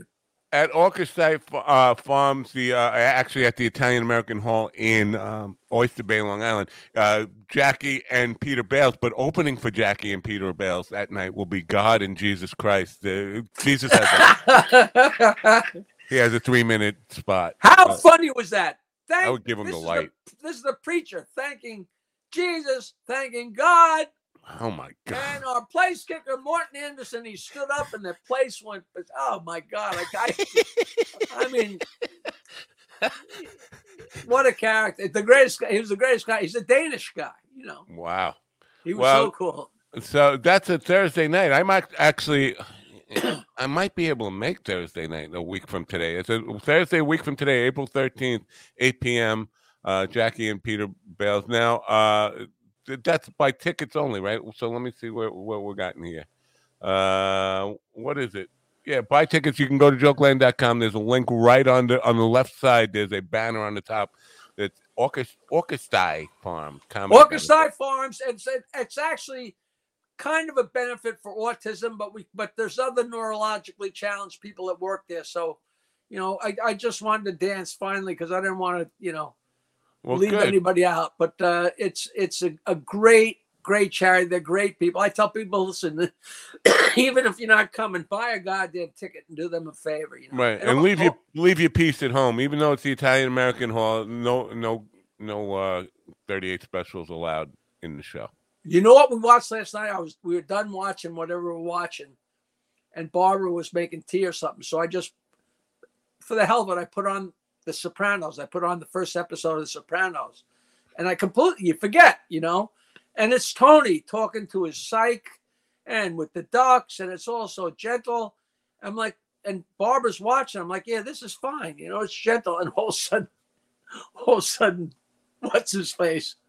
Michael Imperioli just walks up behind a guy and blows his brains onto the table in front of him. And Barbara like freaked out. And she said, You know that? I said, I didn't remember what was going to happen. The very first episode, I yeah, who you know that first season, who remembers that? I mean, so weird that the Sopranos is like twenty years, more than twenty years old now. It's like thirty years old. It's kind of you know, weird. it's great. I freaked everybody out here because these guys that are working on Blue Bloods, they've been working. This they're going into their 14th season, and it's great because they might have to come back here and tape some more because the girl, one of the girls, moved out of Manhattan and moved to the suburbs to a house on the water, which is my joke land. Okay, but I know Robert Clohessy uh, from doing movies 15 years ago, and uh, and Abby Hawk. I met her on a movie. But Schirripa, Steve Schirripa, used to book me at the Riviera in the in the nine in the nineties. He was the entertainment director of the Riviera, and I brought out a picture of me in a silk shirt with Schirripa. But this is thirty years ago, and they were all going wild. You know, it's it's a it's so funny. You know, he's like such a long, but that's so long ago. Yeah, you know, this I show know. has been on for twelve years. You know, So is Selleck still on that show? Tom Selleck still? Yeah, and I, I told 20 people to try and get the message to him because in 1979 I started 922 Wine, you know my joke line, Yeah. 516 922 Wine, and Rick Dees in Los Angeles, he was the number one drive time jock. He also had a weekly top 40 where they actually sent out LPs to all the affiliates Right. like in New York and in Dallas, and they would play them on Saturday or Sunday, and they'd play the weekly top forty. Rick Dees coming in at number thirty-eight. It's uh, the five satins now coming in at number thirty. And I know, I in- did it. in- oh, real, oh, so interstitially, he'd place my jokes sometimes, and the jokes got too dirty, and he called me up and said, "Will you do some jokes specifically for me?" So I did jokes for Rick Dees, and he named me Jackie the Joke Man. Right. Okay. He used to tell his audience that 516 922 9463 was Tom Selleck's home phone number. So I asked everybody in the crew, please ask Selleck if he ever heard that. Because that he's a number one drive time guy. That had to have leaked back to him, don't you think? You think Absolutely. so? And I just think it's really funny. Like, you know, that they shot at the house of the guy with the obnoxious number that Rick Dees gave out. That stupid stuff is just fun how it comes around, you know? Right, and uh, definitely in LA, somebody would probably say, "Hey, Rick Dees has been telling people this is your phone number," and yeah, I remember that. Uh, Yeah, you some somebody would remember. Somebody Yeah, yeah. somewhere. yeah. So Well, I hope the, the thing goes well. I'm gonna sh- I'll try to make it next Thursday night so I can come and uh, watch uh, and and put you and Bales in the book too. Uh, you know, of all the shows to come to, don't come to that one. Come to the brokerage. You know, I would definitely. If I, wait, uh, the, the, is that a Saturday night? When is the? Um, Saturday, Oh. May sixth. Oh yeah. If I don't have a gig that night, I should check my. Ca- I will check my calendar. If I don't have a, g- I'll be at the brokerage. I was You were little. supposed to tell me where your gigs are so I could come see these gigs. Yeah, well, uh, you know, I'm not really proud of all the gigs that we're booking right now, and we're at a point where my my lead singer is turning down good work because it's not paying enough. It's like we're not in this for the money at this age. What do you fucking care? If, uh, you know, you're talking about five, six hundred dollars here or there. what difference does it make? I'd rather I- I- it's, it's why because of his head. Like he wants to be, you know, it's not It- so much for the money, but he wants the the yeah, accolades of making a little bit more. So lie Right. about what you're making. You know. Right, but uh, you know what? Uh, If it's a trade-off between a fun gig and a like a, a fun beach gig or a stuffy private event where you go, you play two songs and then people come up and give political speeches and stuff, but it's more money. He's going to take the, that gig, and it's like, Ah, it's not. You know, the most surefire way to make other comedians and other musicians and other entertainers the best way to make them crazy is to nonchalantly lie about what you're getting paid. yeah, I did this gig the other night. I couldn't. It was only two grand, you know, and uh, but, but and you know, just watch heads explode, you know. Meanwhile, working for thirty five bucks, you know. well, But Yeah. come to the brokers. I, but I want to come see your band. Are you still playing with the, the Christian lady? Um, not as much. I w- was with her the, the other night she she texted me and she said she uh, was looking into CBD. So the other night we had a gig, and before the gig we were at the bar. She was getting a, a glass of wine, and she said, "I got some CBD." I said, "Why? CBD does nothing for you. It's like non-alcoholic beer." She said, "It does. It relaxes me." And my filter is gone, maybe from hanging out with you too much. I looked her right in the eye and I said, "You're rubbing it right on your fucking bean, right?" And and she, she she smiled and like the the face she said was, "How did you know?" And I just started fucking laughing as hard as I could. Oh, Uh, that like beautiful Christian woman is rubbing CBD on her little uh, flinky. Oh, that's just great. I Oh, know. that's- I will, you, will you tell her I said hello? I know she wanted to come on the show with me today and she couldn't make it. actually she did. She did.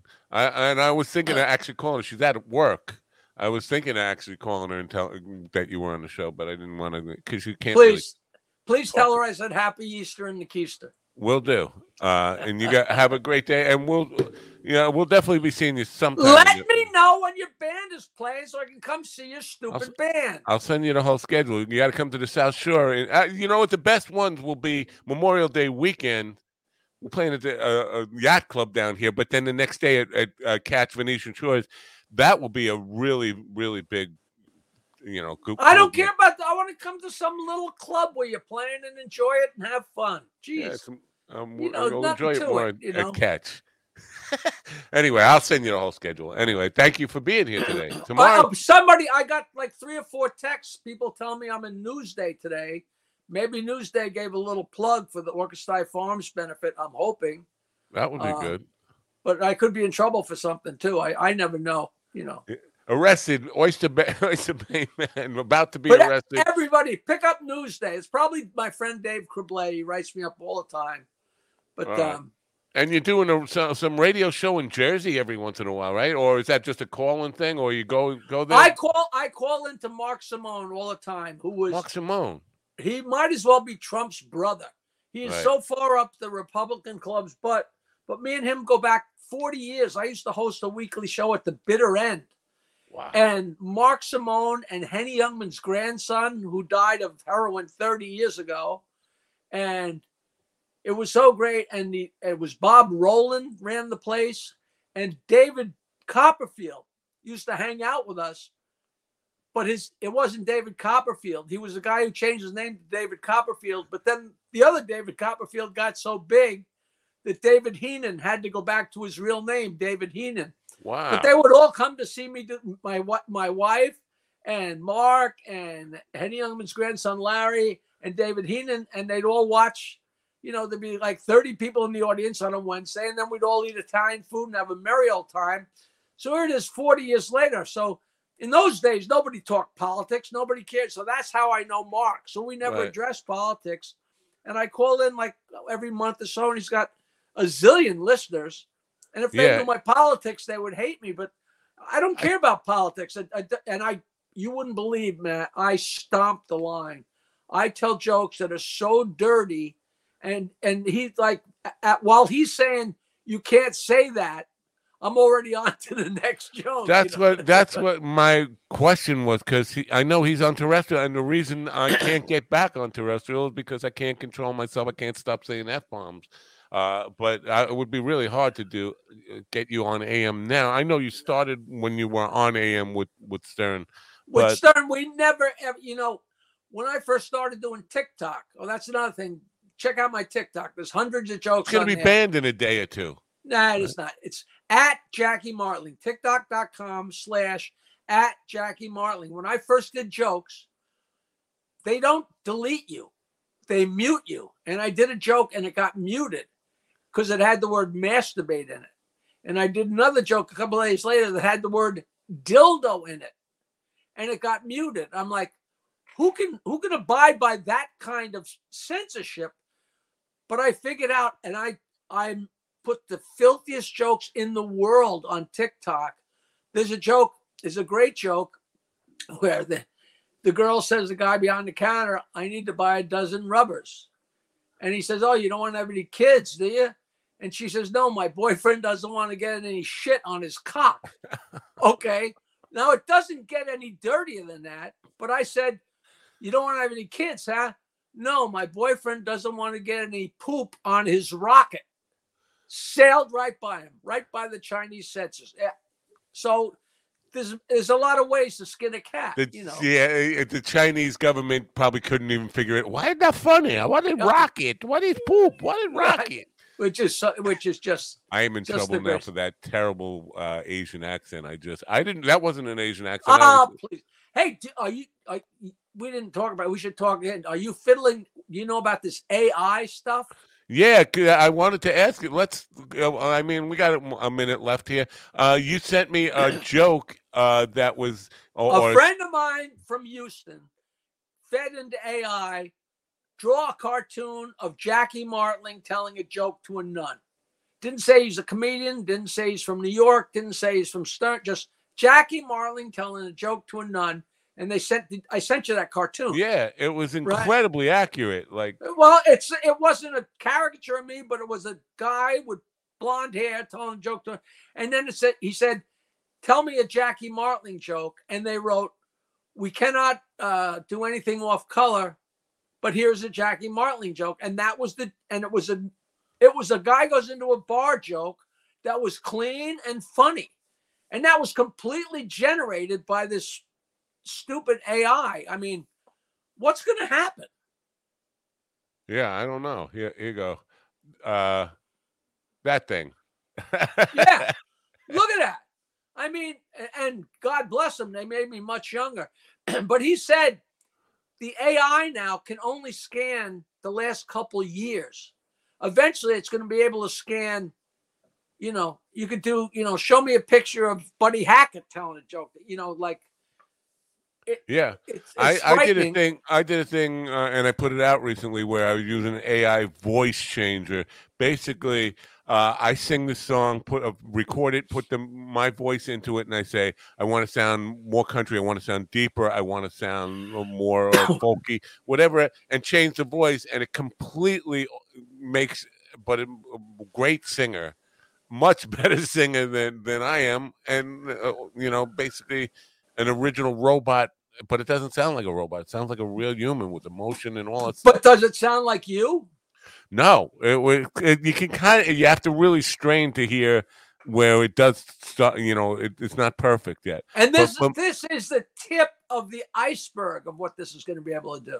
Yeah, uh, basically now I have something that I can just write out the words and notes and put it in there. Don't have to sing anything, and it will Well, create. ha- have it do your seven minute thing that you wrote and send it to me.